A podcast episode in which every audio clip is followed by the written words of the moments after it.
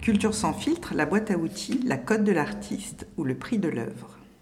Souvent on se demande comment une œuvre est évaluée. C'est quoi le prix d'une œuvre d'art?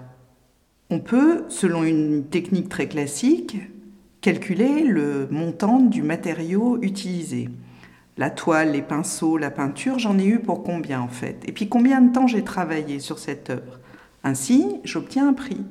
Ça, ça serait le prix minimum, la manière la plus simple de le déterminer. Or, le prix d'une œuvre s'inscrit dans un marché.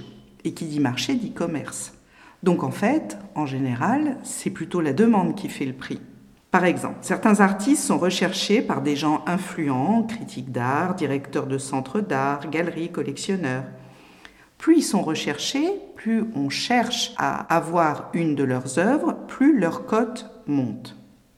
Par exemple, quand un artiste rentre dans une collection prestigieuse, dans la collection d'une institution, d'un musée ou chez un privé, le prix va augmenter il va prendre de la valeur vu qu'il se retrouve dans une collection qui marque l'histoire de l'art et le marché.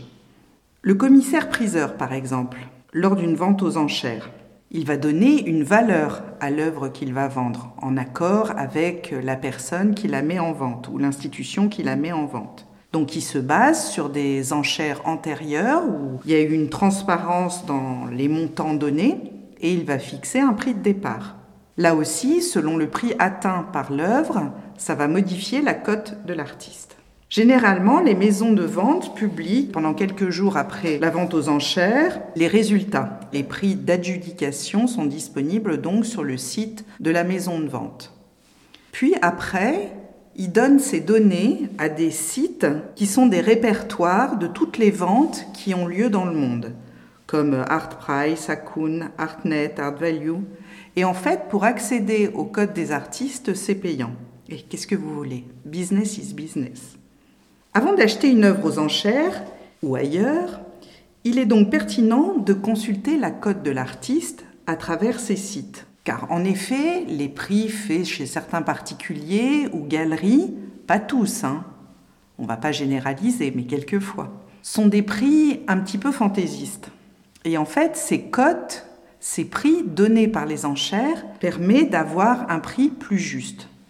Mais au-delà de ça, il y a la chose inestimable, difficile à mesurer, la valeur intrinsèque de l'œuvre, qui est due à l'émotion qu'elle dégage, la composition, le sujet, son traitement, la matière, l'originalité, la puissance, qui fait qu'une œuvre, quelquefois, peut avoir un prix inestimable. Aujourd'hui, bon nombre se réclament artistes. Mais la reconnaissance des pairs est longue et quelquefois injuste, on vous l'accorde. Aujourd'hui, un artiste doit être un professionnel qui doit connaître et maîtriser les codes du monde de l'art. Donc, il doit connaître aussi comment sa cote se construit. Mais à Tunis, qu'en est-il? Peut-on parler de marché, de cote, de valeur, d'estimation des œuvres dans un environnement transparent? Toutefois, malgré l'anarchie du secteur, il est possible, au vu de certaines ventes aux enchères à l'étranger, d'artistes modernes en particulier, de définir des cotes. Mais sinon, l'ensemble reste au bon vouloir de tout un chacun. Cela freine le développement d'un marché plus sain et surtout l'incitation à collectionner chez les plus jeunes.